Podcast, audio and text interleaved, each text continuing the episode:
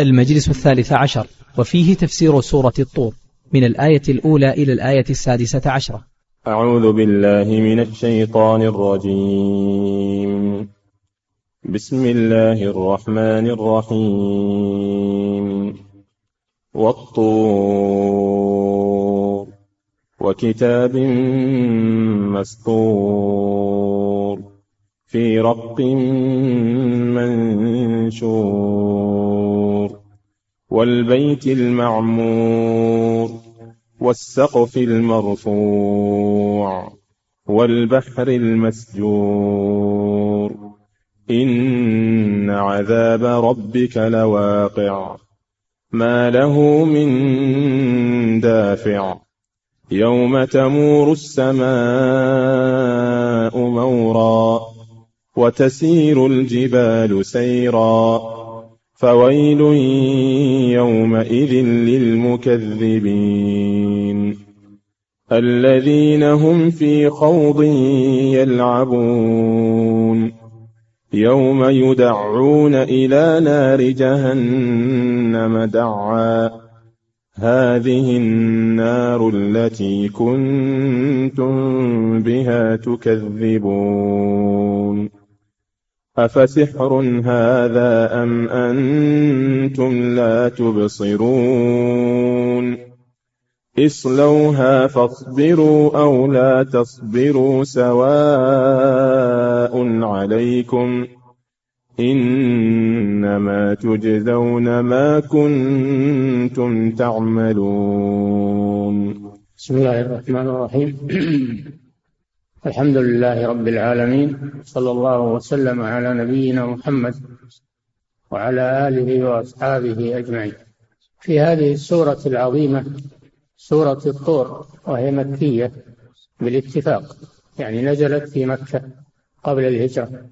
فيها عظات وبينات تذكير الله سبحانه وتعالى في أولها أقسم وحلف بمخلوقات عظيمة. من مخلوقاته الدالة على قدرته على كل شيء وهو سبحانه يقسم بما شاء من خلقه ولا يقسم إلا بشيء له أهمية وفيه عبرة. أما المخلوق فلا يجوز له أن يقسم ولا يحلف إلا بالله عز وجل. والحلف بغير الله شرك كما صح في الأحاديث إن كان حالفا فليحلف بالله أو ليصمت. من حلف بغير الله فقد كفر أو أشرك.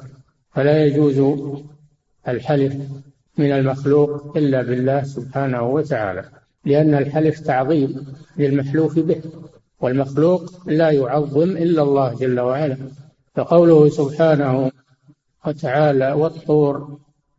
الواو واو القسم لأن حروف القسم ثلاثة الواو والباء والتاء. هذه حروف القسم. والله بالله تالله. والطور مراد به الجبل الذي تنبت به الأشجار. تنبت فيه الأشجار. أما الجبل الذي لا تنبت فيه أشجار فيسمى جبلا فقط. فكل جبل تنبت عليه الأشجار فهو طور. ولكن المراد بالطور هنا طور سيناء الذي كلم الله عليه موسى عليه الصلاة والسلام. وناديناه من جانب الطور. وما كنت بجانب الطور إذ نادينا. فهو المراد بهذه الآية وهو طور سيناء وسيناء صحراء أضيف إليها الجبل لأنه فيها فرقا بينه وبين غيره من الجبال. وهو مجرور بواو القسم والطور وهكذا دائما المقسم به مجرور بحرف بحرف القسم. والله بالله تالله. فحرف القسم من حروف الجر. دائما وابدا. وكتاب مسطور. كتاب مسطور. قيل هو اللوح المحفوظ الذي كتب الله فيه مقادير الخلائق. وقيل المراد به الكتاب المنزل وهو يشمل التوراة والإنجيل والزبور والقرآن. أقسم الله بالكتاب المنزل مسطور يعني مكتوب مكتوب ومسطر في رق فتح الراء على المشهور من القراءات في رق والرق هو ما يكتب عليه من الجلود أو الأوراق.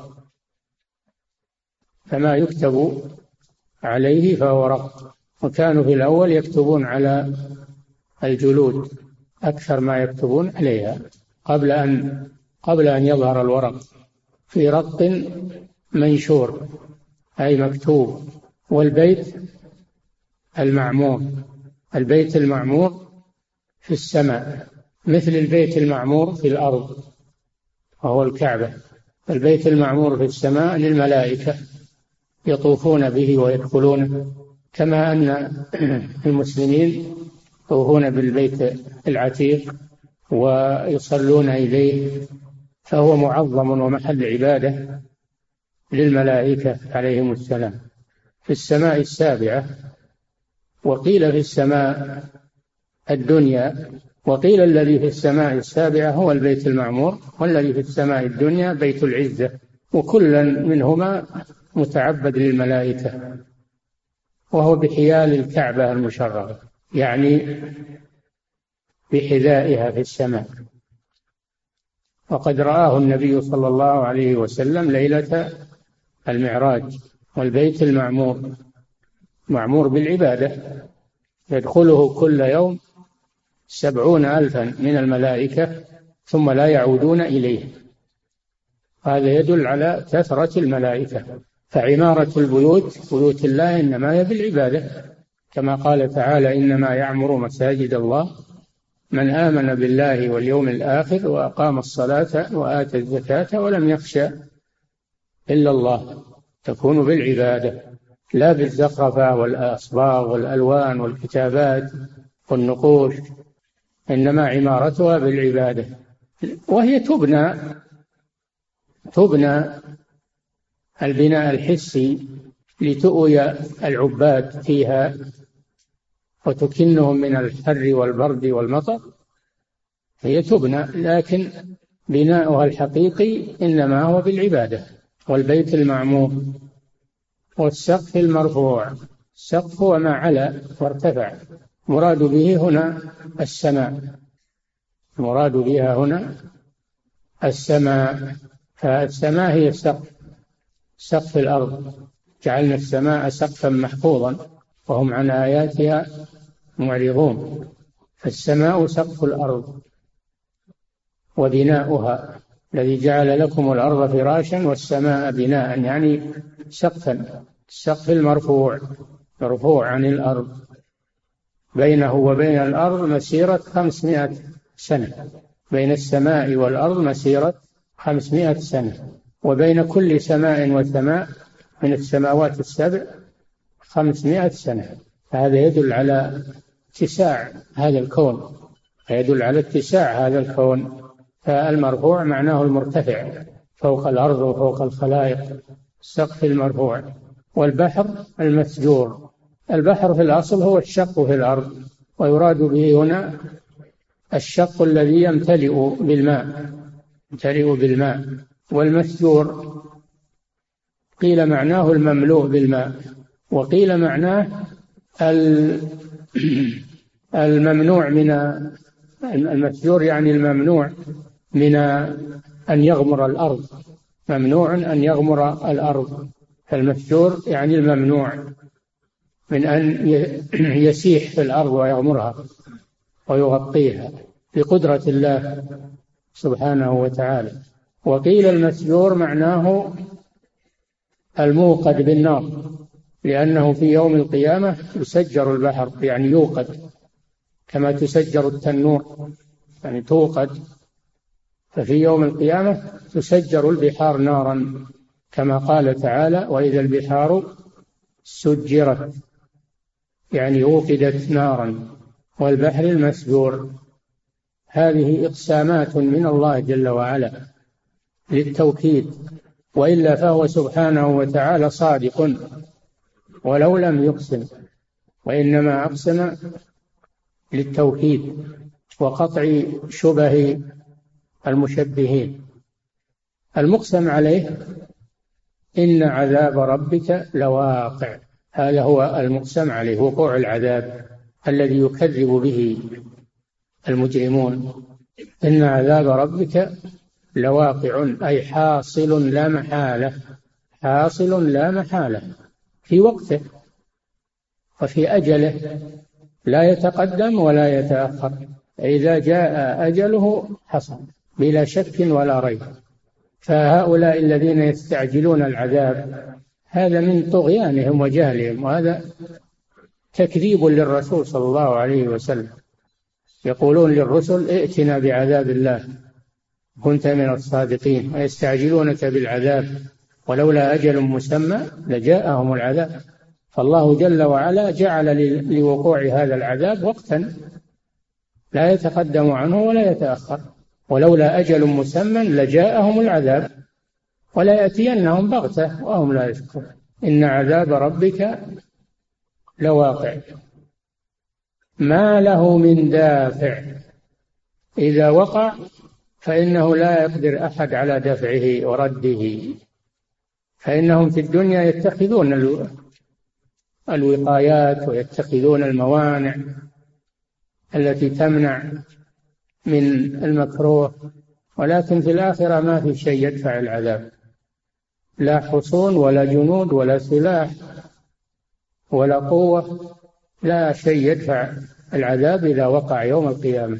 إن عذاب ربك لواقع. ما له من دافع. أي لا أحد يقدر على رفعه أو الهروب الهروب منه أو التحصن منه أو الابتعاد عنه. لا أحد يقدر. ما له من دافع. متى يقع؟ يوم تمور السماء مورا. يوم ظرف منصوب الظرفية والعامل فيه واقع. واقع يوم تمور السماء مورا عند قيام الساعة. عند قيام الساعة تمور السماء. يعني تتشقق. السماء انشقت. تتفطر. إذا السماء انفطرت تكون السماء كالمهل. أي كذا أي كالفضة المذابة. هذه السماء القوية المتماسكة. السميكة التي كففها كما في الحديث خمسمائة عام.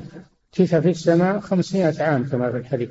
تتفطر وتتشقق لأمر الله سبحانه وتعالى وتتقطع إذا أمرها الله سبحانه وتعالى. وذلك من شدة من شدة الهول. يوم تمور السماء مورا وتسير الجبال سيرا. جبال الرواسي الثابتة في الأرض يأتي عليها يوم تتقلع من أصولها وتكون هباء منثورا تكون كالعهن أي الصوف المنفوش من رقتها. هي جامدة صلبة إذا جاء الهول والقضاء والقدر صارت رقيقة صارت مثل العهن المنفوش وتكون هباء منثورا. إذا رجت الأرض رجا وبست الجبال بس فكانت هباء منبثا هباء غبار. ويوم نسير الجبال سيرها الله سبحانه وتعالى. وترى الجبال تحسبها جامدة وهي تمر مر السحاب. وذلك من شدة الهول. ويسألونك عن الجبال فقل ينسفها ربي نسفا. فيذرها قاعا صفصفا. يذر الأرض قاعا صفصفا مستويا لا ترى فيه عوجا ولا أمتا. وذلك للحشر حشر الخلائق على ظهر الأرض. فلا أحد يختفي من وراء جبل أو في وادي أو شجر قاع صفصف ما أحد يحصل له يختفي أو يلوذ. الجبال تسير وتنسف وتدك حتى تكون كأنها لم تكن وكأنها لم توجد لأن أجلها قد انتهى أجلها قد انتهى وانتهت الدنيا بما فيها وحانت الآخرة. فالذي أوجدها قادر على أن يغيرها سبحانه وتعالى. وتسير الجبال سيرا. إذا حصل هذا فويل يومئذ للمكذبين. ويل وعيد. هذا وعيد من الله. وقيل هو واد في جهنم. وقيل هلاك. ويل هلاك. يومئذ أي إذا حصلت هذه الأهوال فويل يومئذ للمكذبين. الذين كانوا يكذبون الرسل عليهم الصلاة والسلام. ويل لهم من عذاب الله عز وجل. يكذبون الرسل ويقولون أنتم سحرة وكذبة وما فيه عذاب ولا فيه قيامة ولا بعث ولا نشور. فإذا حصل إذا وقعت الواقعة ليس لوقعتها كاذبة حينئذ وقعوا في الويل والثبور والعياذ بالله. فويل يومئذ للمكذبين بالبعث والنشور مكذبين للرسل مكذبين لكتب الله عز وجل. ويل لهم فقد حل بهم ما يوعدون. فويل يومئذ للمكذبين. من هم؟ الذين هم في خوض في الدنيا يخوضون يخوضون ويترددون. فيما جاءت به الرسل. بعضهم يقول سحر وبعضهم يقول كهانة بعضهم يقول هذيان مجانين بعضهم يقول أساطير الأولين. فهم يخوضون بالباطل. بدل أن يؤمنوا ويصدقوا ويستعدوا أمضوا وقتهم في الخوض الباطل والعياذ بالله. يلعبون خلقوا للعبادة وخلقوا للعمل الصالح لكنهم صاروا يلعبون. اشتغلوا باللهو واللعب ونسوا الآخرة والعياذ بالله. هم لم يخلقوا للعب واللهو وإضاعة الوقت إنما خلقوا لأمر عظيم لم ينتبهوا له. ولما نبهوا لما نبهوا لم ينتبهوا بل كذبوا بذلك والعياذ بالله. الذين هم في خوض يلعبون يخوضون ويلعبون في هذه الدنيا ولم يعملوا للآخرة فويل لهم حين ذاك. ويل لهم يوم يدعون أي يدفعون يدفعون بقوة يدفعون بقوة ويساقون بعنف يوم يدعون أي يدفعون إلى نار جهنم دع. يدفعون إليها بعنف وقسوة. لا رحمة ولا هوادة. تدفعهم الزبانية والعياذ بالله. ونسوق المجرمين إلى جهنم وردا. وسيق الذين كفروا إلى جهنم زمرا. ساقون إليها. ويدفعون إليها. ولا أحد يتخلص من الزبانية يوم يدعون الدع هو الدفع. فذلك الذي يدع اليتيم يعني يدفعه ويقسو عليه ولا يرفق به ويرحمه. فالدع هو الدفع بقوة. يوم يدعون إلى نار جهنم إلى نار جهنم. جهنم من أسماء النار. ومن أسمائها سقر والهاوية وسجين والنار وغير ذلك والقارعة وغير ذلك فلها أسماء كثيرة. منها جهنم والعياذ بالله إلى نار جهنم فنار جهنم من إضافة الصفة إلى من إضافة الموصوف إلى صفته نار جهنم. دعا مفعول مطلق مصدر ليدعون. يدعون دعا باب التأكيد. كما تقول ضربته ضربا شديدا مفعول مطلق أو مصدر مؤكد لفعله. يوم يدعون إلى نار جهنم دعا. ثم يقال لهم من باب التبكيت والتوبيخ هذه جهنم. التي كنتم بها تكذبون. هذه جهنم. التي كنتم في الدنيا تكذبون بها.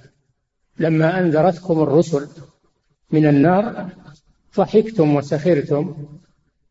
قلتم ليس به جنة ولا نار ولا بعث ولا نشور. إن هي إلا حياتنا الدنيا. هذه جهنم. هذه إشارة إلى النار حاضرة. نار حاضرة يرونها. هذه جهنم التي كنتم بها في الدنيا تكذبون الرسل لما أخبروكم بها وتكذبون بها فلم تعملوا للخروج منها والفرار منها. الآن هذه أمامكم. كما قال تعالى ورأى المجرمون النار فظنوا أنهم مواقعها قال سبحانه وتعالى ولو ترى إذ وقفوا على النار فقالوا يا ليتنا نرد ولا نكذب بآيات ربنا ونكون من المؤمنين. وقال سبحانه وتعالى وبرزت الجحيم لمن يرى. برزت. الأول كان يخبر عنها إخبار وهي من علم الغيب. هي من علم الغيب. لكن إذا بعث الناس من قبورهم صارت من علم الشهادة شاهدونها بأعينهم يشاهدونها بأعينهم. هذه جهنم التي كنتم بها تكذبون. أفسحر هذا؟ لأنهم كانوا في الدنيا يقولون هذا سحر. ما جاء به الرسول هو من باب السحر. يقول هنا جنة ونار هذا سحر. أفسحر هذا؟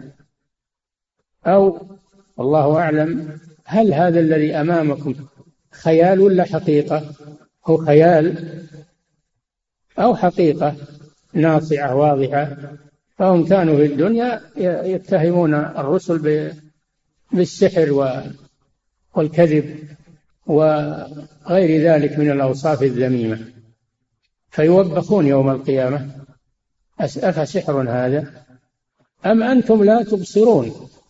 أم بمعنى بل بل أنتم لا تبصرون. يعني في الدنيا ما كنتم تبصرون البصيرة البصيرة النافعة.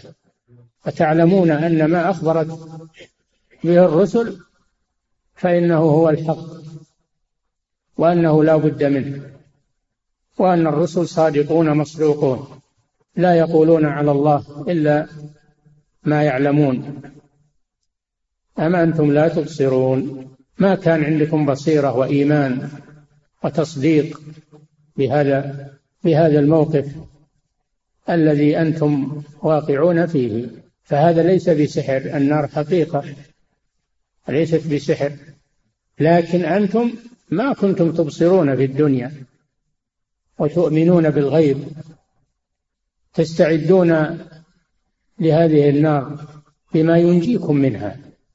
بل كنتم تضحكون وتستهزئون وتسخرون فهذه العاقبة الوخيمة والعياذ بالله. وهذا التوبيخ أشد عليهم. هذا التوبيخ من تعذيبهم والعياذ بالله.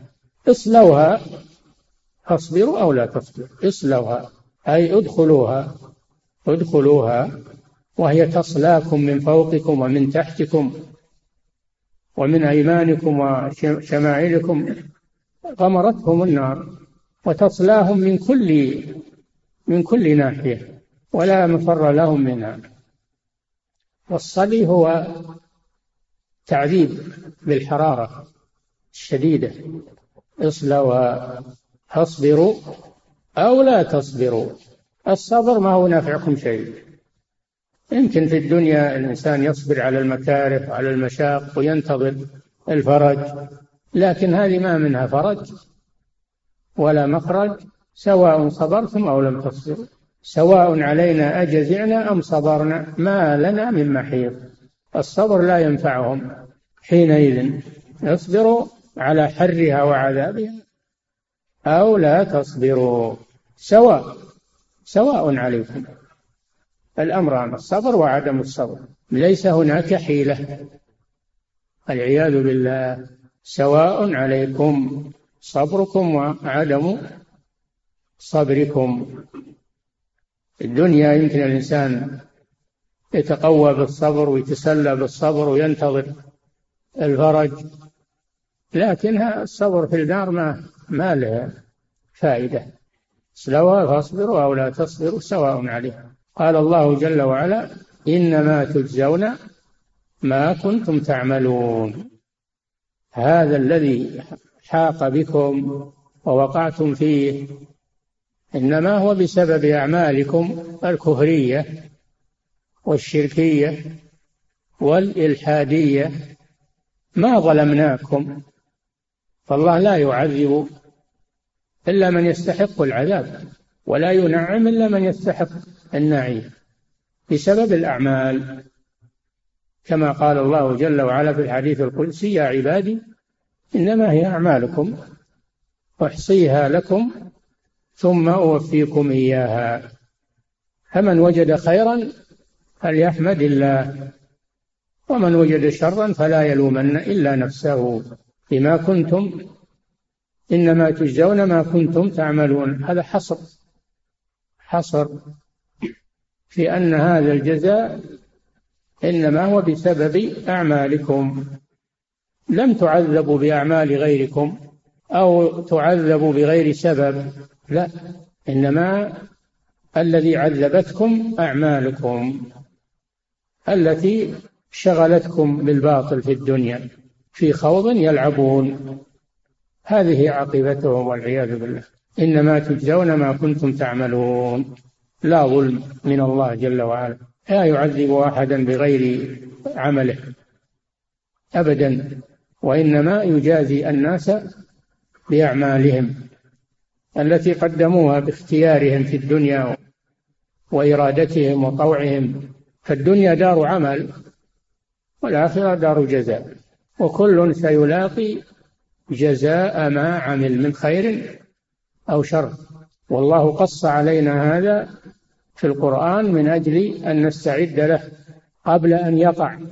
هذا من رحمته بنا.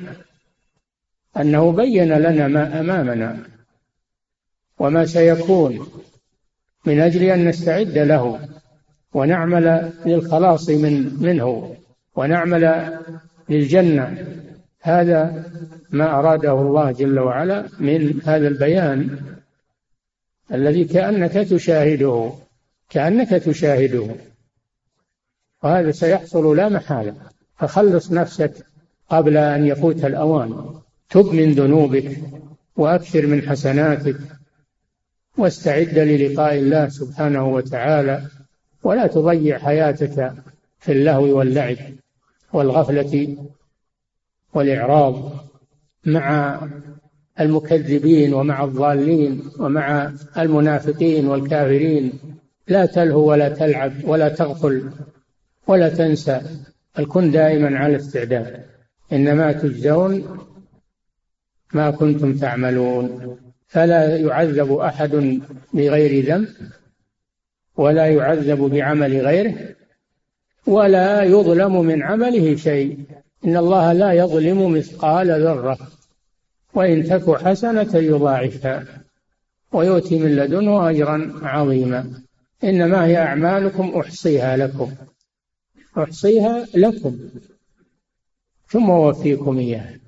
فهذا هو خبر الله جل وعلا في هذه الآيات وفي غيرها.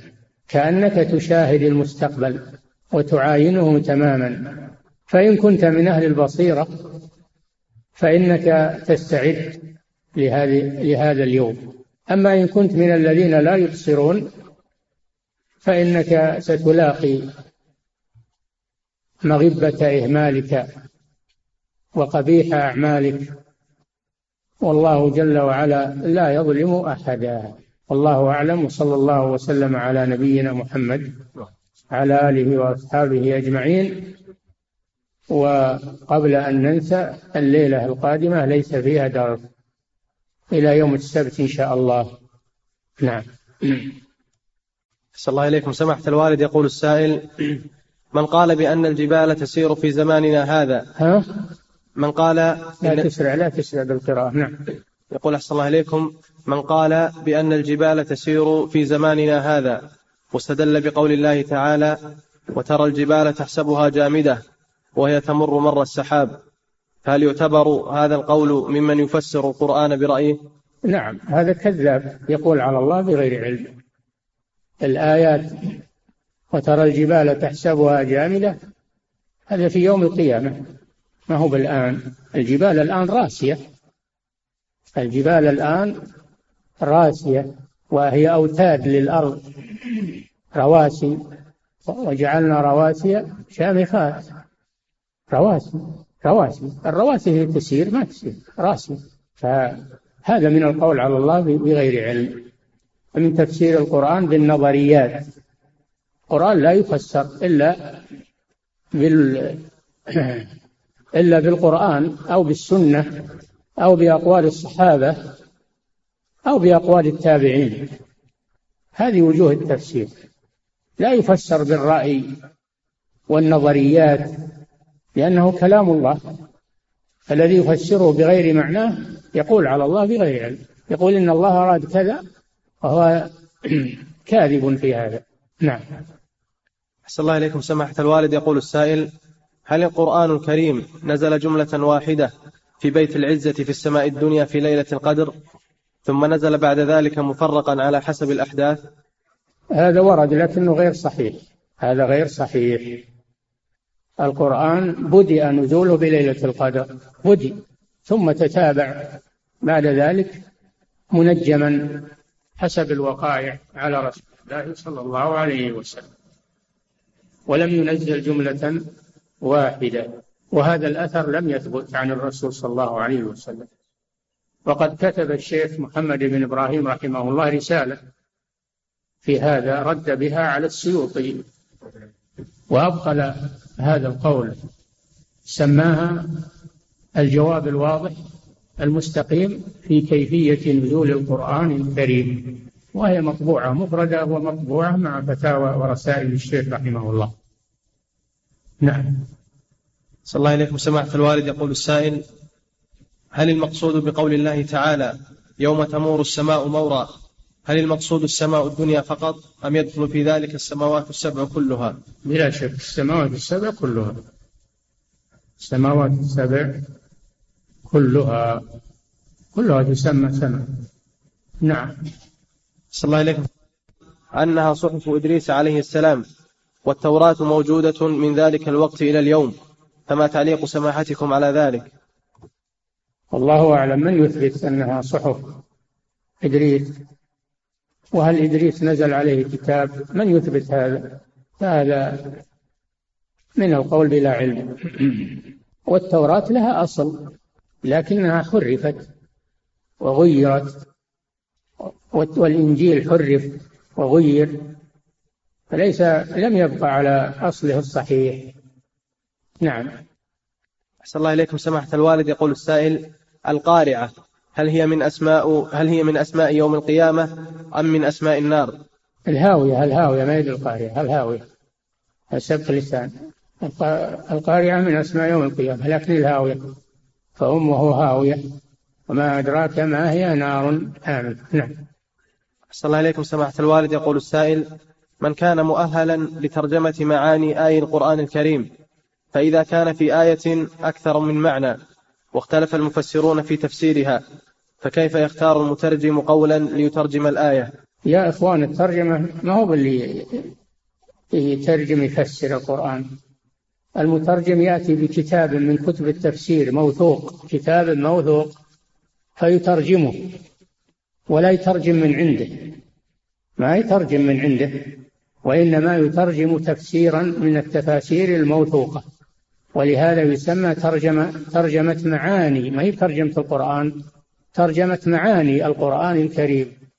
ولا يعرف معاني القرآن الكريم إلا المفسرون المحققون.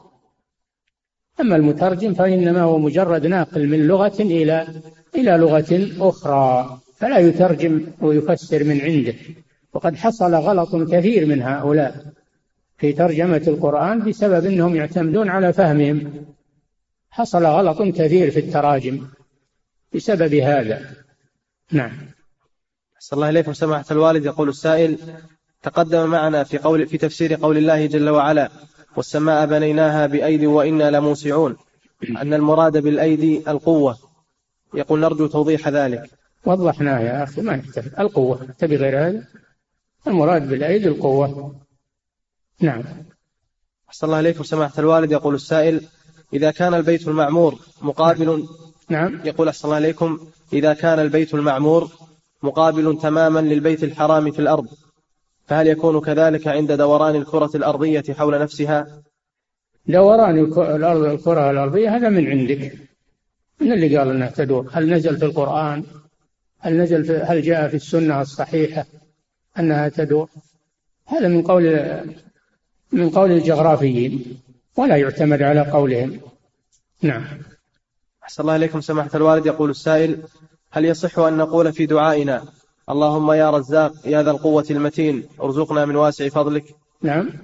يقول أحسن الله إليكم هل يصح أن نقول في دعائنا اللهم يا رزاق يا ذا القوة المتين ارزقنا من واسع فضلك نعم. تدعو الله بأسمائه وصفاته ومنها الرزاق ذو القوة المتين كما في آخر الذارية تدعو الله بأسمائه وصفاته. نعم.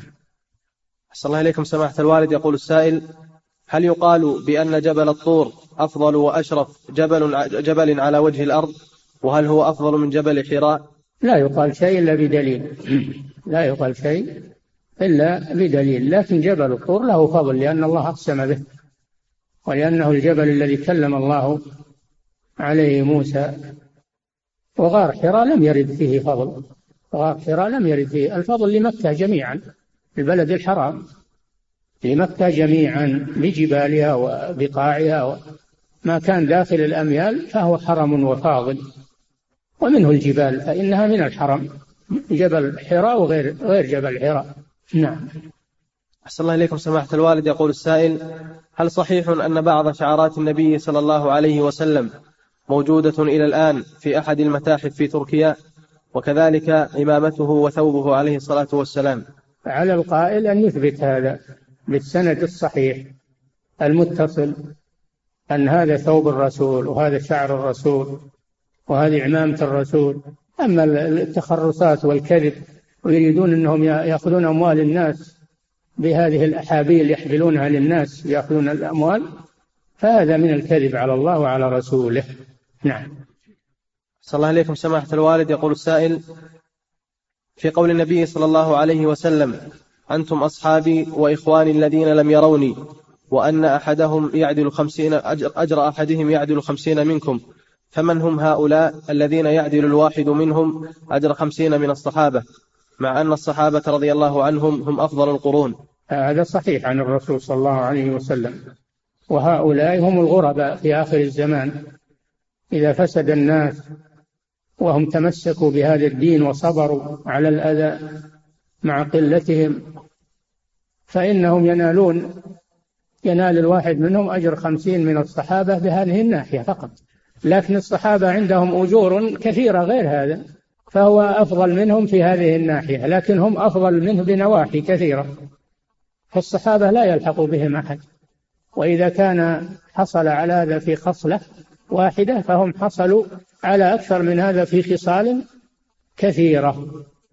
والفضيلة الخاصة لا تقضي على الفضيلة العامة كما يقولون فليس هؤلاء أفضل من الصحابة مطلقا وإنما هم أفضل من الصحابة في هذه الناحية فقط وهي الغربة والصبر على الدين والصبر على الأذى لأن الصحابة كانوا مجتمعين حول الرسول صلى الله عليه وسلم. كان فيهم رسول الله صلى الله عليه وسلم والوحي ينزل. لكن في آخر الزمان ما فيها أنصار ولا فيها أعوان والرسول صلى الله عليه وسلم ليس بينهم. ومع هذا صبروا وآمنوا. فهم من هذه الناحية فقط. حازوا على هذا الأجر العظيم. نعم. أحسن الله إليكم. سماحة الوالد يقول السائل هل صلاة العصر تجمع مع الظهر في المطر؟ أم أن الجمع في المطر خاص بالعشاء مع المغرب؟ وما هو ضابط المطر الذي يجوز فيه الجمع؟ يا إخواني لا تتبعوا الأقوال الشاذة. صلاة جمع صلاة العصر مع الظهر هذا قول شاذ. ولا حاجة إلى العمل به الآن لأن الناس الآن في النهار يذهبون إلى أعمالهم ولا يبقون في بيوتهم. فلا حاجة إلى الجمع بين العصر والظهر. بخلاف المغرب والعشاء فالناس يحتاجون إلى الكن وإلى البيوت. فهم إذا جمع لهم بين المغرب وبين بين المغرب والعشاء يحصل لهم راحة. وأيضا في ظلام الليل النهار ما هو مثل الليل الليل ظلام. ففي فرق بين جمع المغرب جمع العشاء مع المغرب وجمع الظهر جمع العصر مع الظهر. في فروق كثيرة فلا تأخذوا بالأقوال الشاذة وتشوشوا على الناس في هذا الأمر.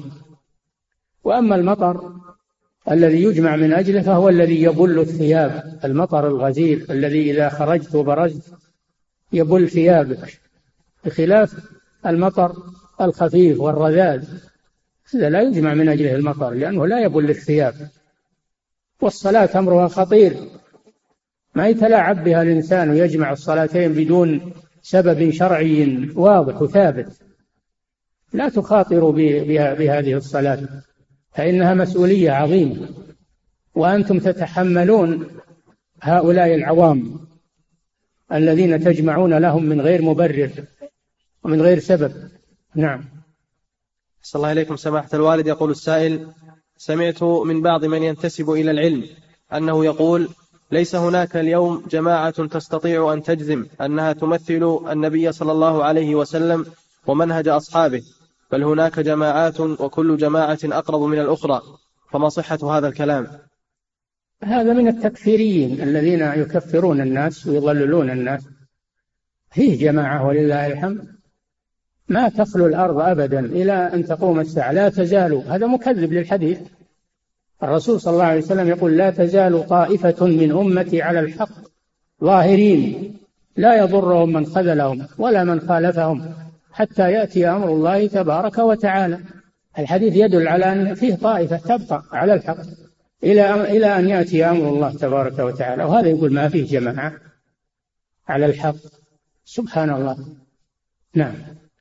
أحسن الله إليكم. سماحة الوالد يقول السائل أنا طالب في مرحلة الدكتوراه في قسم العقيدة واختلفت أنا والمشرف على الرسالة حول مسألة ذكرتها فقال لي لا أقبل فيها إلا قول الشيخ صالح والمسألة يا فضيلة الشيخ هي في إثبات صفة الحكمة لله جل وعلا حيث أنني ذكرت في الرسالة أنها تثبت لله تعالى باعتبار أنها صفة ذاتية وباعتبار أنها صفة فعلية فتثبت بالاعتبارين. فهل قولي هذا موافق لعقيدة أهل السنة في الأسماء والصفات؟ الله جل وعلا عزيز حكيم وكل اسم من أسمائه يؤخذ منه صفة. فيؤخذ من صفة الحكيم يؤخذ من اسم الحكيم الحكمة.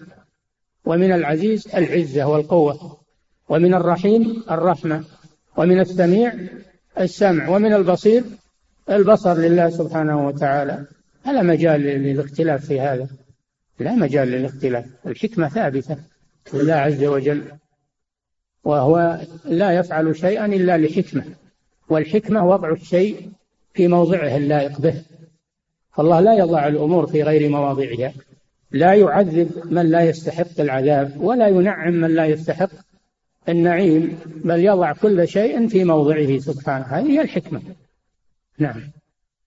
صلى الله عليكم سماحة الوالد يقول السائل صاحب محل تجاري وضع جائزة هي سيارة وكل من يأتي لهذا المحل خلال مدة معينة يحصل على رقم فإذا انتهت المدة يسحب رقما من هذه الأرقام والذي يخرج رقمه يحصل على السيارة.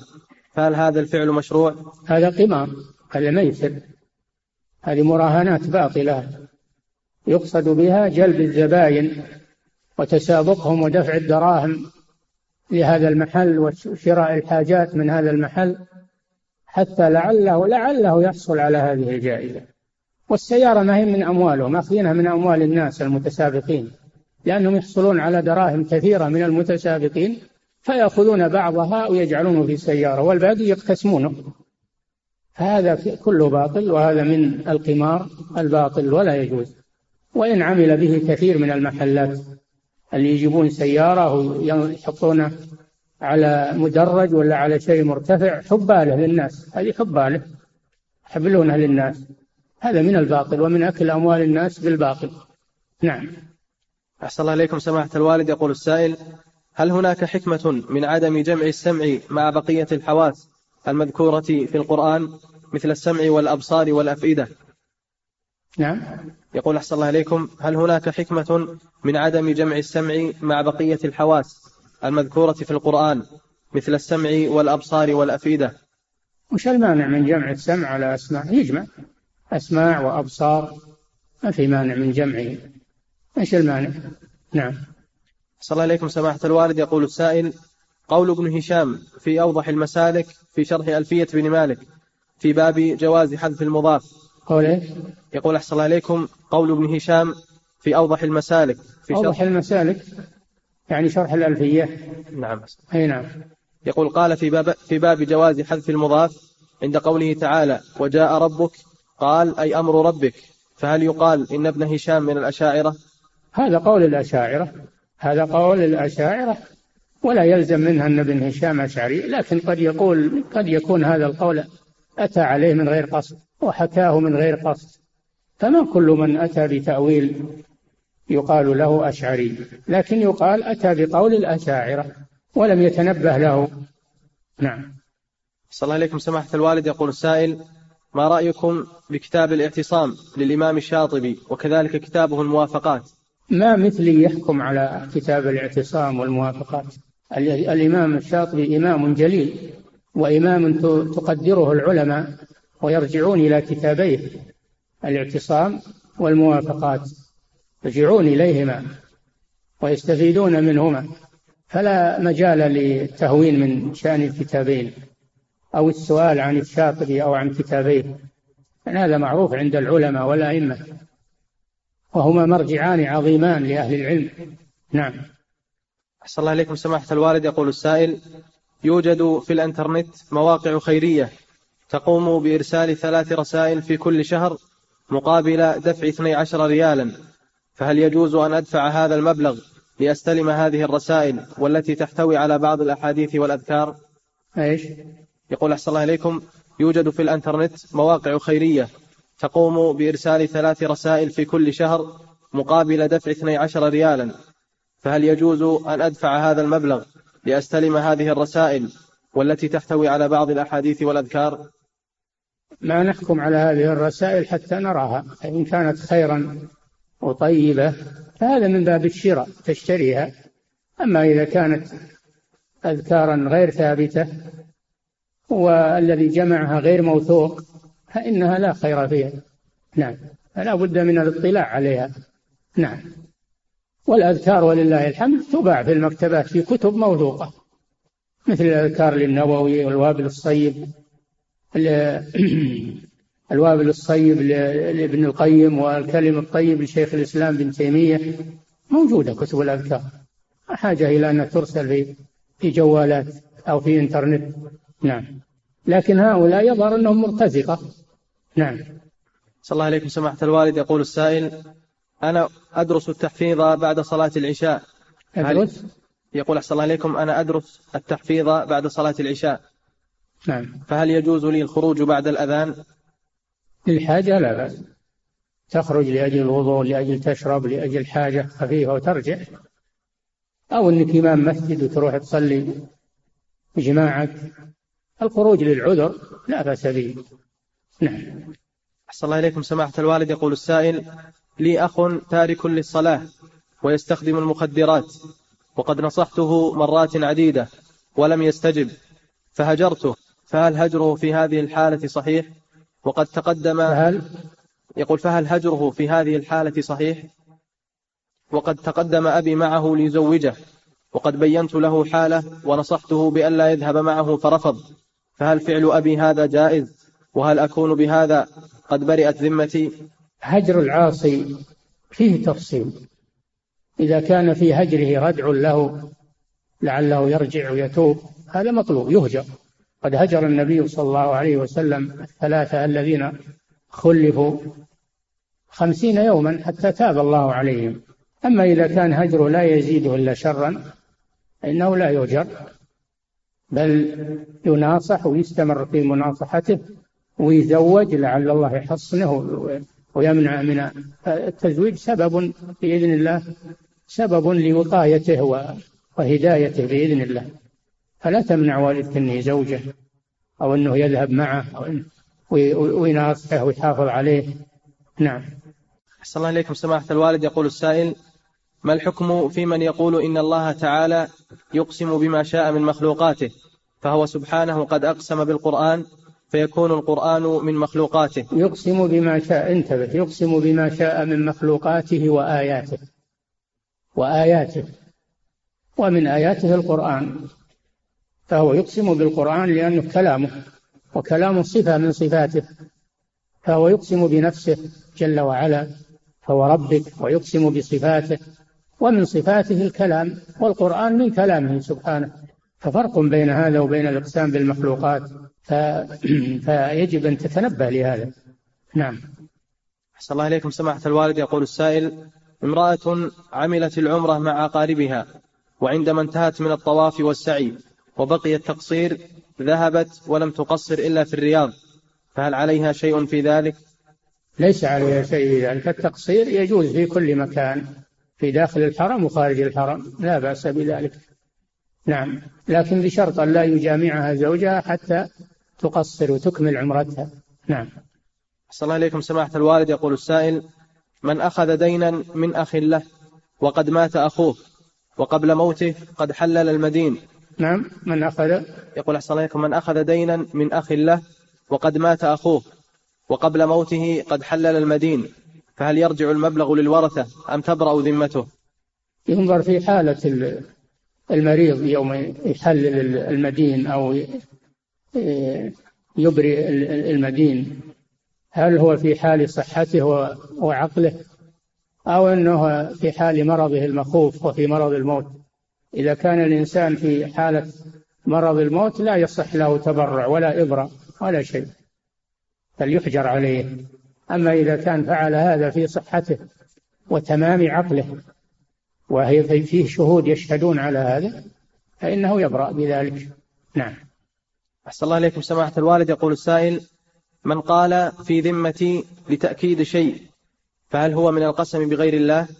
إذا كان يقصد بهذا التأكيد فهو بمعنى القسم هو ليس قسما باللفظ لكنه بمعنى القسم. نعم. أحسن الله إليكم سماحة الوالد. يقول السائل ما هو القول الراجح بالنسبة لنزع الجوربين بعد المسح عليهما وهو على طهارة؟ هل يبقى على طهارته أم ينتقض وضوءه ويعيد الوضوء؟ وهل عندك شك في هذا أنه ينتقض وضوءه؟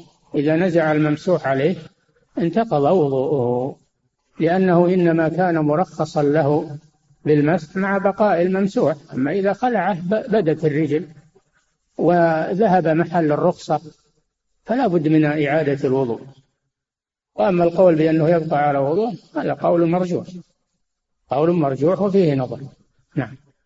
أحسن الله إليكم سمع يعني محل الرخصة زال محل الرخصة زال وهو بقاء الرجل مستورة. نعم. أحسن الله إليكم سماحة الوالد. يقول السائل علمنا أنه لا يجوز تعليق الدعاء بالمشيئة.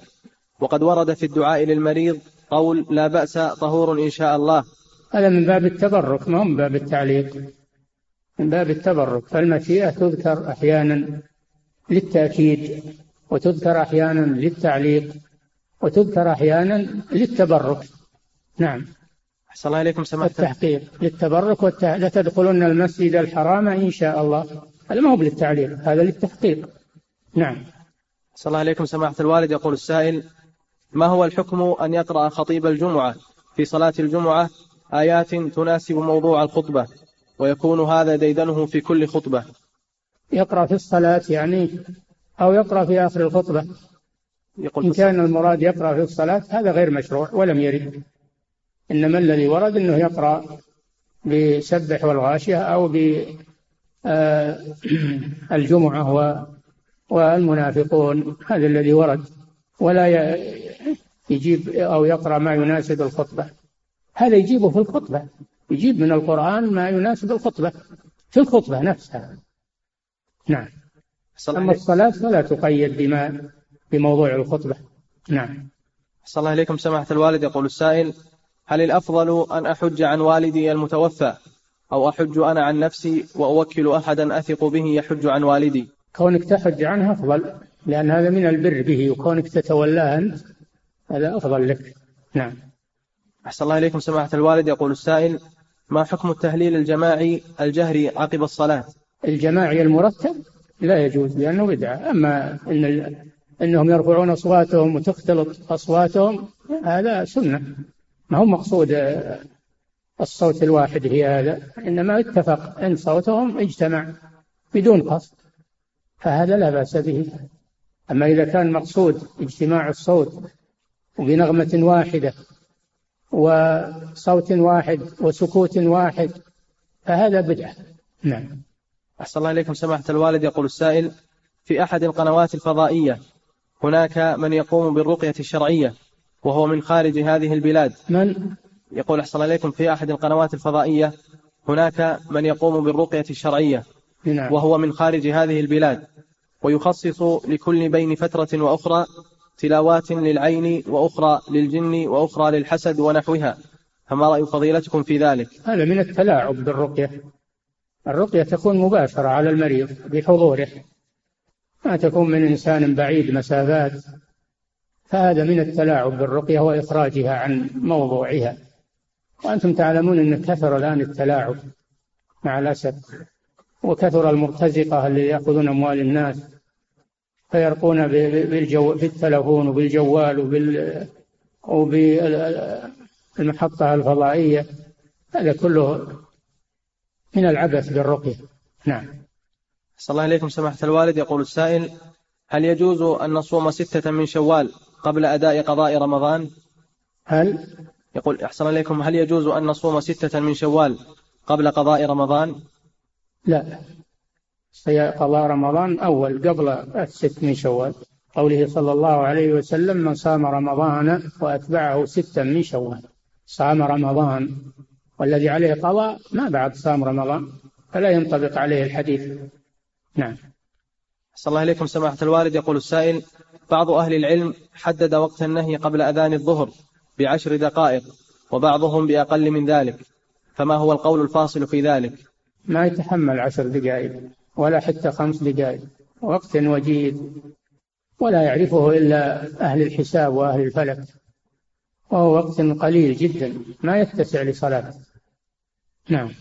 أحسن الله إليكم. سماحة الوالد يقول السائل ما هو رأيكم في من قام يصلي الوتر؟ فلما شرع في قراءة الفاتحة أذن الفجر فهل يصح وتره؟ نعم يكمل يكمل وتره ما دام إنه كبر فيه قبل طلوع الفجر. طلع عليه الفجر وهو في أثناء الوتر يكمل وتره. نعم. أحسن الله عليكم سماحة الوالد. يقول السائل ما رأيكم فيما تفعله بعض محطات البنزين من إعطاء علب الفائن للزبائن؟ هذا كله يقصد به جلب الزبائن و... والإضرار بالمحطات الأخرى. فلا فلا فلا يسوغ هذا. صادر في هذا فتوى من اللجنة الدائمة. في أن عمل هذه الجوائز والمسابقات في المحلات وفي المحطات يقصد به الإضرار بالآخرين بحيث ينصرف الزبائن إلى هذه المحطة أو هذا المحل ويتركون بقية المحلات. هذا أمر لا يجوز إضافة إلى أنه من أكل أموال الناس بالباطل. نعم. أحسن الله عليكم سماحة الوالد. يقول السائل قال أحد الصحفيين في أحد الصحف إن الإسلام هو إسلام الخلفاء الراشدين. هو؟ هو الإسلام في زمن الخلفاء الراشدين وهو الإسلام في زمن الأندلس. أما الإسلام في زماننا هذا فهو إرهاب. فكيف نرد على مثل هذا؟ الإسلام هو الإسلام إلى أن يرث الله الأرض ومن عليها وهو محفوظ بحفظ الله. إنا نحن نزلنا الذكر وإنا له لحافظون. لا تزال طائفة من أمتي على الحق ظاهرين لا يضرهم من خذلهم ولا من خالفهم. حتى يأتي أمر الله. لكن تعلمون أن فيه تكفيريين يكفرون المسلمين بمثل هذه الأقوال. بعضهم يقول حتى لو أذنوا بنوا المساجد والمنارات فليسوا بمسلمين. وهذا من من التكفيريين الذين يكفرون المسلمين. الإسلام موجود ولله الحمد وأهله موجودون. وكون أهل المخالفات كثيرون لا يضر الإسلام ولا يدل على أن الإسلام مفقود. الإسلام موجود لمن أراده ومحفوظ ولله الحمد. نعم. انتهى الله. تعالى أعلم وصلى الله وسلم على نبينا